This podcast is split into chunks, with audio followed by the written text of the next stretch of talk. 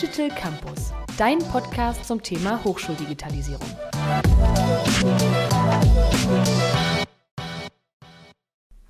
Hallo und herzlich willkommen zu Digital Campus, dem Podcast zum Thema Hochschuldigitalisierung. Mein Name ist Stefan Wegner und meine heutige Gesprächspartnerin ist Professorin Dr. Sandra Niedermeyer. Sie ist Professorin für Digitalisierung in Bildung und Gesellschaft an der Hochschule Kempten. Außerdem leitet sie den Arbeitsbereich Digitalisierung in Bildung und Gesellschaft am IDT. Hallo, Frau Niedermeyer. Hallo, freut mich sehr. Im ersten Teil des Podcasts, Frau Niedermeyer, soll es jetzt erstmal um Sie als Person gehen. Mich würde interessieren, wie sind Sie eigentlich Professorin für Digitalisierung geworden? Sehr gerne. Dann hole ich mal kurz ein bisschen aus. Ich habe an der LMU München studiert, Pädagogik und Psychologie und äh, bin da ja sehr stark schon in eine E-Learning-Richtung gegangen, hatte auch so Schwerpunkte im Bereich Data Mining und Co.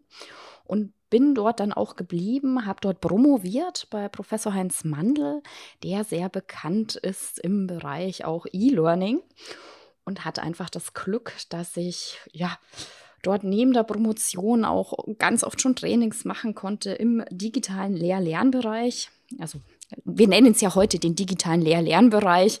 Früher das E-Learning, der Begriff hat halt äh, ja so ein 2000er Hut einfach auf. Deswegen haben wir da ein bisschen die Begrifflichkeit natürlich geschärft und bin da im Grunde hängen geblieben, um es mal ganz platt zu sagen. Ich bin hängen geblieben.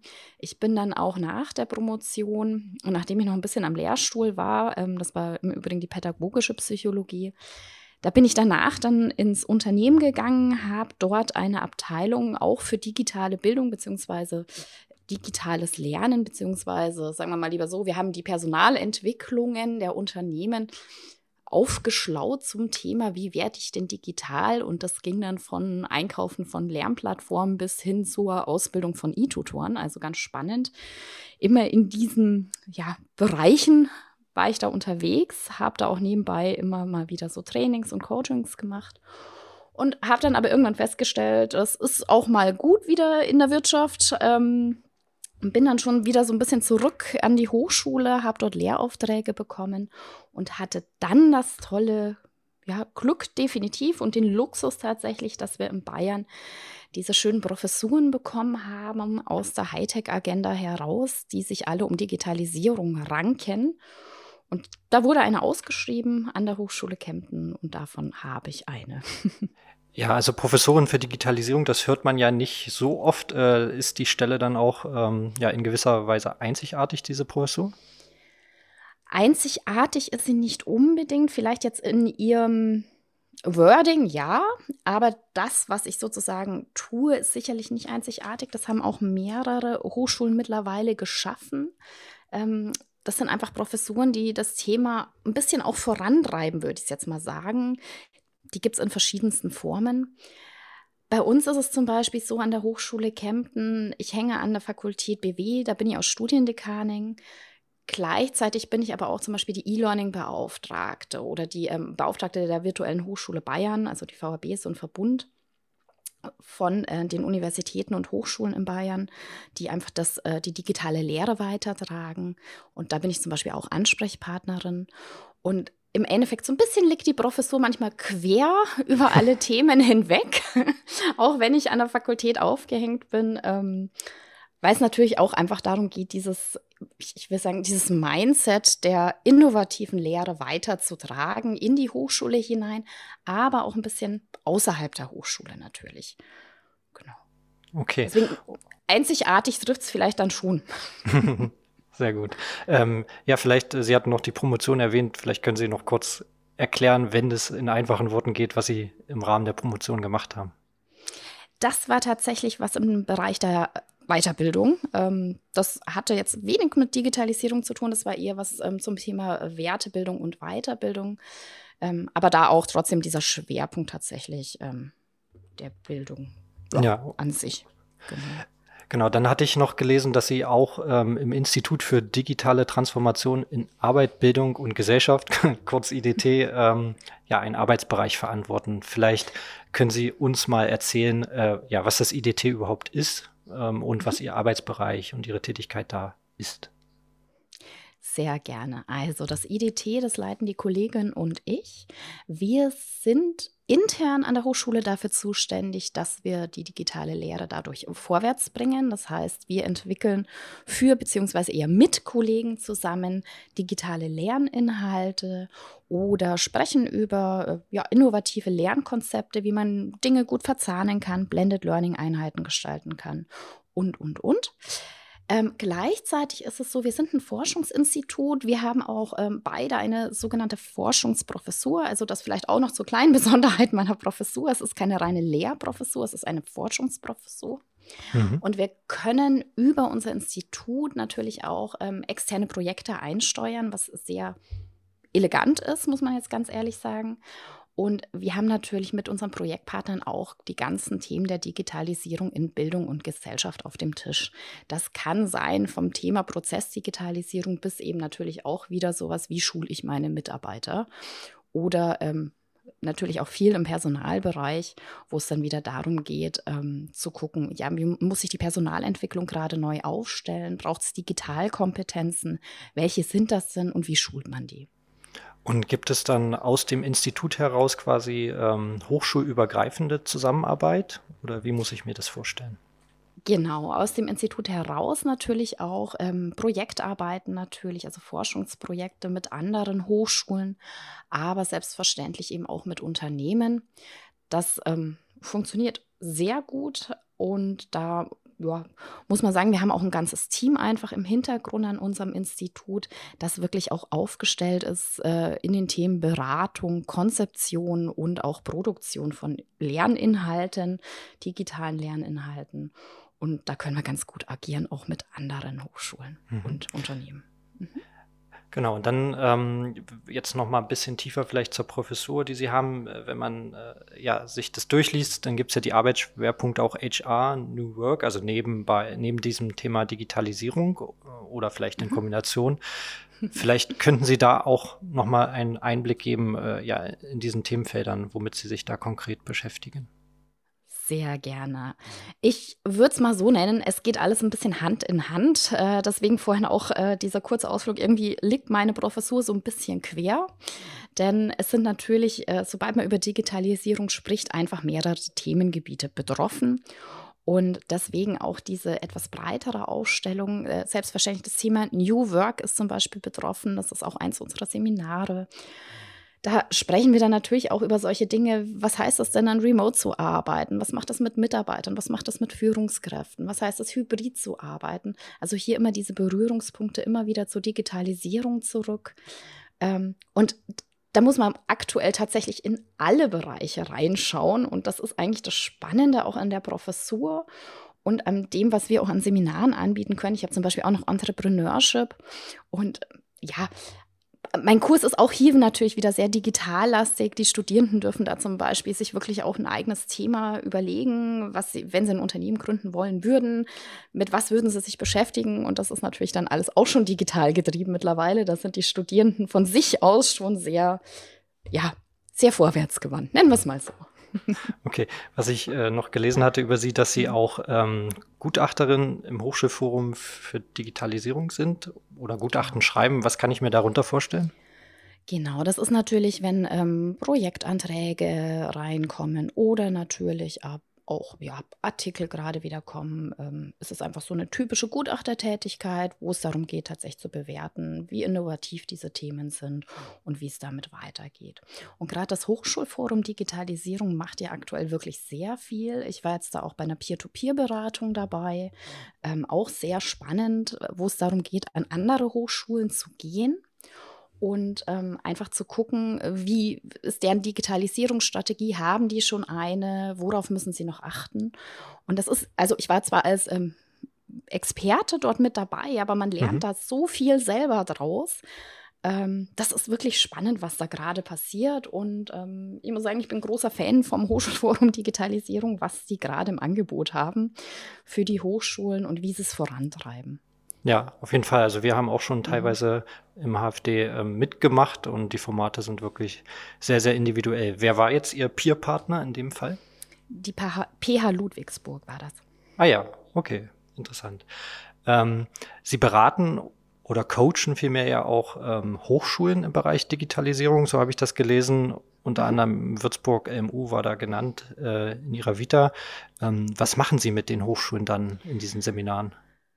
Genau, das ist sehr unterschiedlich. Ähm, ich mache viel im Bereich der Hochschuldidaktik. Äh, da geht es dann wirklich auch darum, Lehrende zu befähigen, mit digitalen Medien umzugehen oder auch sich nochmal zu überlegen, was die eigentliche Rolle ist. Ähm, das fällt mir jetzt gerade spontan ein, weil da, da hatte ich schon mal zwei Seminare dieses Jahr zum mhm. Thema Rolle als Lehrender. Hat sich was geändert und wenn ja, was? Und äh, ja, wer bin ich und wenn ja, wie viele aktuell? ähm, das ist tatsächlich was, was Lernende natürlich umtreibt. Also wie gesagt, ich komme aus dem E-Learning-Bereich. Es hat sich schon immer umgetrieben, ob sich da was ändert. Aber die Schnelligkeit, in der das gerade alles passiert, gerade auch getrieben durch das Thema KI, vor allem durch ChatGPT, ist enorm. Und es entstehen natürlich auch viele Ängste, weil man natürlich nicht mehr diese typische Rolle drin hat. Ich bin hier der Dozent, ich bin der Lehrende.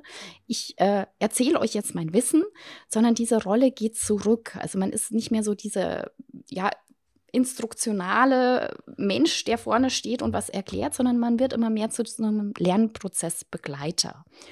Und das ist etwas, da muss man natürlich auch erstmal mit umgehen lernen, dass sich einfach diese Rollen ändern. Das ist ein ganz großes Thema momentan.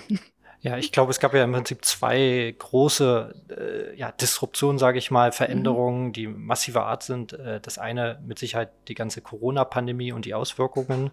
Und dann äh, eben, haben Sie ja gerade selber schon angesprochen, natürlich das Thema AI. Vielleicht nochmal einen Schritt zurück. Ähm, wie sah Ihrer Meinung nach die Welt vor und nach Corona aus? Also inwiefern hat sich das Thema Digitalisierung an Hochschulen dann da verändert? Das ist eigentlich ganz spannend. Ähm, für mich war das dadurch, dass ich ja selber schon vorher viele Online-Seminare mache. Also ich habe jetzt auch einen Kurs, der ist einfach 15 Jahre alt, der läuft schon immer online.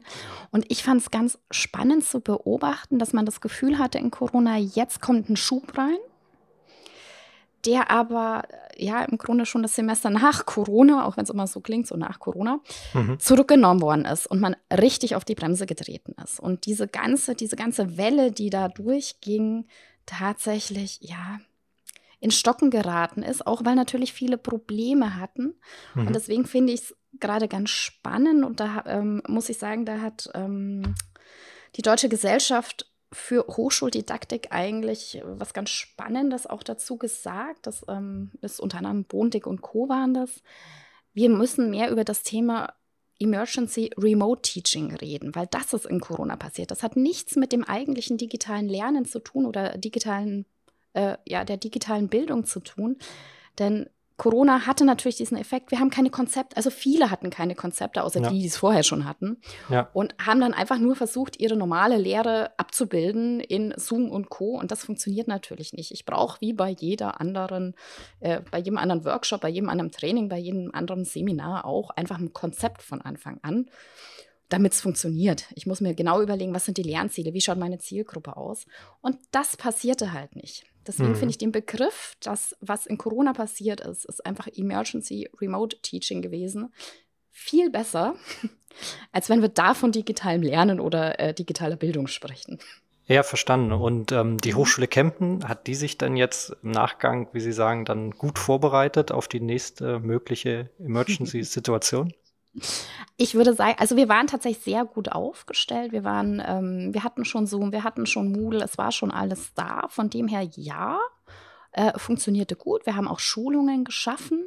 Wir mhm. merken natürlich schon auch, dass die, ähm, ja, die Kollegen einfach zurückgehen, eher Richtung Präsenz. Wir merken aber auch, dass es offener geworden ist. Und was wir gerade aktuell am Laufen haben, ist auch eine Lehrendenbefragung, welche Formate denn gerade am Start sind, um einfach auch selber nochmal wirklich ein paar harte Zahlen zu haben. Ähm, wer, wer ist denn überhaupt noch sehr viel digital unterwegs? Und braucht man vielleicht aber auch wieder neue Schulungen. Und sehen Sie auch eine Veränderung bei den Studierenden durch die Pandemie und nach der Pandemie? Sehr unterschiedlich. Mhm.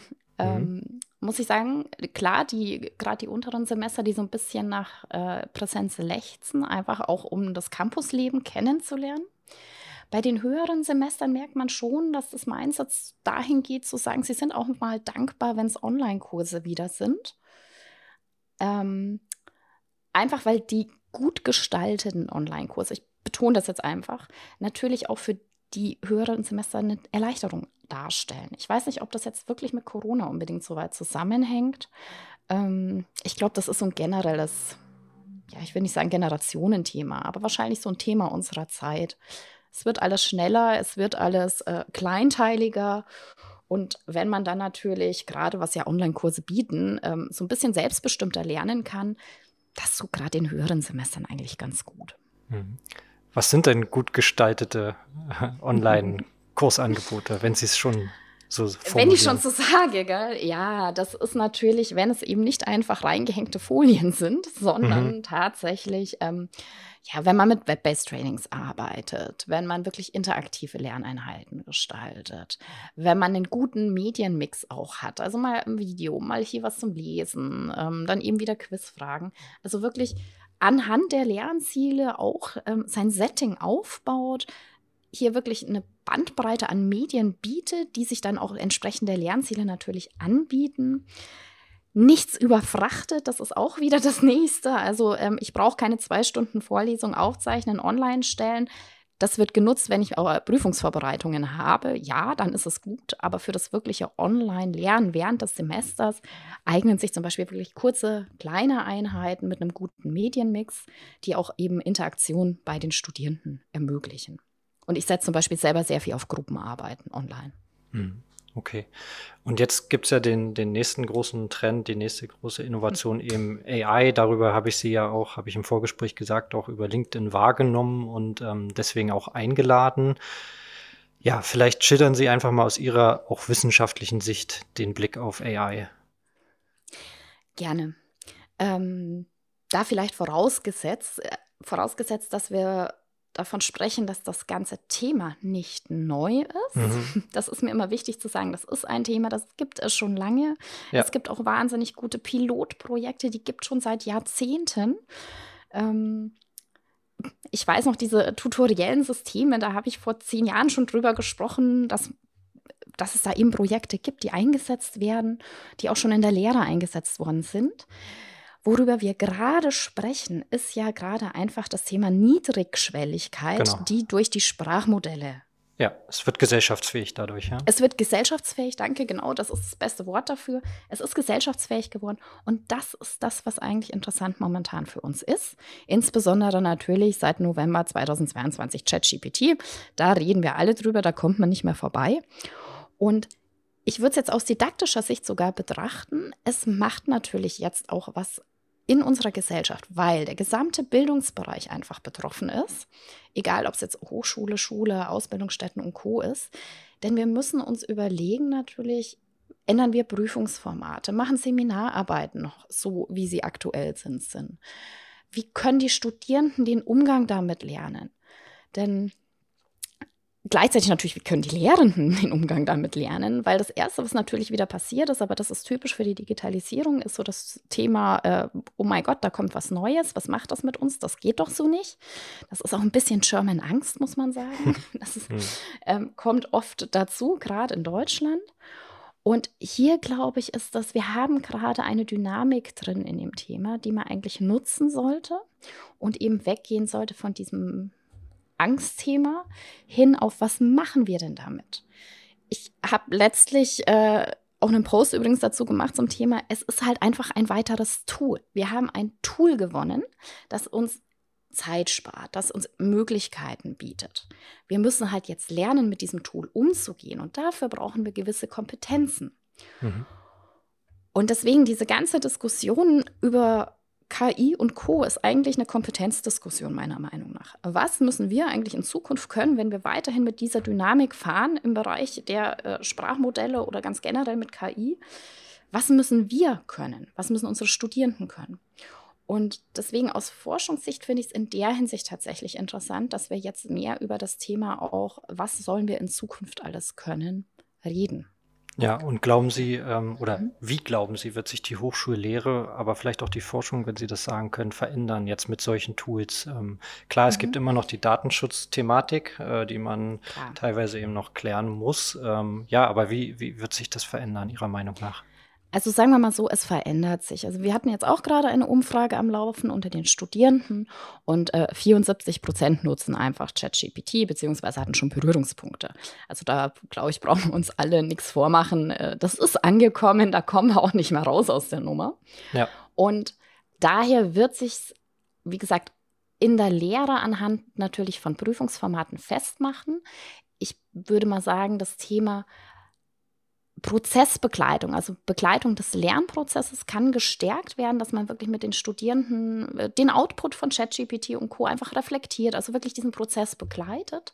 Das heißt, es wird wieder was mit unserem, ich nenne es mal so, unserem Mindset der Lehre machen. Für die Forschung bedeutet das natürlich gerade auch gleichzeitig, wir müssen gucken, wie geht es denn da weiter? Also da werden einfach neue Forschungsthemen rausgeworfen und es geht mir da auch nicht darum zu sagen, ja super, ich kann jetzt meine Artikel mit ChatGPT schreiben. Funktioniert übrigens nicht so toll, also hm, ähm, das muss man auch immer wieder zurücknehmen. Ähm, ist für mich einfach sprachlich meistens ein bisschen zu flach für einen akademischen ja. Kontext. Ja. Ähm, Darum geht es, glaube ich, gar nicht, wenn wir über das Thema Sprachmodelle und KI reden, sondern es geht einfach um die Möglichkeiten, die sich bieten. Und ich glaube, wir sehen es halt auch gerade, ähm, die Unternehmen haben sich schon bewegt in diesem Bereich. Die mhm. Hochschulen müssen noch ein bisschen nachziehen.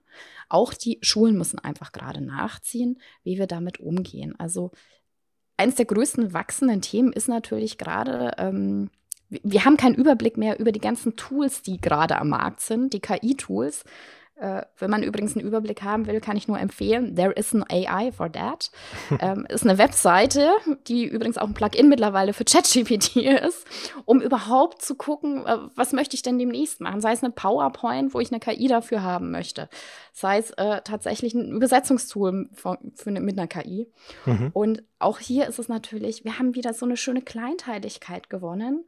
Und das ist natürlich für den Forschungsbereich extrem interessant. Mhm. Und äh, glauben Sie, dass dann in der Forschung bei Ihnen an der Hochschule sich eher, ich sag mal, local äh, äh, GPT-Sachen, das heißt, äh, welche, die nicht cloud-basiert sind, durchsetzen werden, um eben auch diesen ganzen Themen wie Datenschutz und ähm, ja, Sicherheit über die Forschungsergebnisse und so äh, gerecht zu werden? Oder glauben Sie, dass man wirklich einfach GPT, Cloud, ähm, ja, und diese Grenzen einfach ignoriert? Ich würde es festmachen mit, was man gerne hätte und wie die Realität dann aussehen könnte. genau, also natürlich hätte man lokal gerne was, aber in der Realität ähm, muss man natürlich sagen, also kein Studierender bei uns würde sich jetzt Gedanken machen, äh, wo genau ChatGPT verankert ist, also was OpenAI ist und Co. Also natürlich, das war jetzt sehr plakativ, einige Studierende machen das schon, aber ähm, da würde ich sagen, ja, ist Realität und das, was man gerne hätte, also was Lokales hätte man gerne, aber die Realität zeigt, dass das natürlich nicht durchzuhalten ist. Ich würde es mal so formulieren. Ich habe gestern auf Twitter gelesen, ähm, dass es jetzt wohl scheint, dass GPT äh, immer schlechter wird, je länger es im Einsatz ist. Also ähm, da gab es ein paar Umfrageergebnisse, die gesagt haben, die Treffsicherheit der Ergebnisse waren im mhm. März noch deutlich besser als heute. Und ähm, ich würde das tatsächlich sogar auch teilen in meinen äh, Anwendungen, dass äh, ich auch dieses Gefühl hatte und das ist wohl jetzt in Zahlen belegt. Haben Sie dafür eine Erklärung? Ja und nein. Ja und nein, würde ich jetzt mal sagen. Ich glaube, wir haben schon den ersten Lerneffekt. Denn äh, ja, ChatGPT, es sind ja einfach nur Daten, mit denen gearbeitet wird. Und je nachdem, wie gut diese Daten sind, ähm, äh, mit dem wir das Ganze füttern, das Sprachmodell, ist natürlich der Output. Und wenn wir natürlich, Entschuldigung, Schwachsinnsdaten reingeben, kommt natürlich auch entsprechendes raus. Mhm. Und dass uns das jetzt auffällt, ist eigentlich der Lerneffekt. Also eher positiv. Also ja, tatsächlich. Ich kann ihm tatsächlich was sehr Positives abgewinnen, ähm, weil das sagt ja nur was über unsere Kompetenz jetzt aktuell aus, dass wir eben nicht mehr, also dass wir verstanden haben, dass wir hinterfragen müssen, was da rauskommt. Und dass wir gerade feststellen, ist nicht so toll, was da rauskommt. wir müssen was vielleicht an den Daten ändern. Ja, okay. Naja, das ist auch eine gute, gute Erklärung. ähm, ja, wir haben jetzt so viel über ChatGPT geredet. Mich würde noch interessieren, Sie beschäftigen sich ja wirklich eher ganzheitlich damit. Im Bereich Hochschuldigitalisierung. Welches Tool neben ChatGPT finden Sie denn jetzt ähm, bei all den vielen AI-Tools gerade am spannendsten? Ähm, ich bin einfach äh, ein Bildermensch, deswegen ist für mich Stable Diffusion einfach als Modell sehr interessant und äh, ja, mit Journey von dem her, das ist noch sowas, was ich auf jeden Fall nutze. Sonst muss ich sagen, bin ich gerade eher so, ja, bei manchen Sachen so ein bisschen enttäuscht. Wir haben auch ein paar Tools am Start, die natürlich jetzt auch äh, ja, KI-Plugins integriert haben, nennen wir es mal so. Die funktionieren noch nicht so toll, dass ich sagen würde, da kann ich jetzt was empfehlen. Mhm. Okay. Genau. Ja, mit Journey und Co., die sind ja noch relativ ähm, bedienerunfreundlich. Ja, also so würde ich es erstmal bezeichnen über ja. Discord-Channels und Co. Also da mhm. ist es, glaube ich, einfach noch nicht gesellschaftsfähig. Ich glaube, das ist noch der Unterschied. Ne? Genau, wobei es dafür jetzt auch schon schöne Seiten gibt, mir fällt jetzt nur gerade keiner ein, die äh, das tatsächlich schöner machen, wo man einfach nur äh, eine Zeile hat, äh, schreiben kann, ich hätte gerne einen blauen Vogel mit grünem Schnabel. Mhm. Und dann funktioniert das auch schon ganz gut. Also ich glaube eher, dieser Run, den jetzt ChatGPT hatte aufgrund der Niedrigschwelligkeit, der ist jetzt gerade so ein bisschen ins, äh, ja, ins Tief geraten.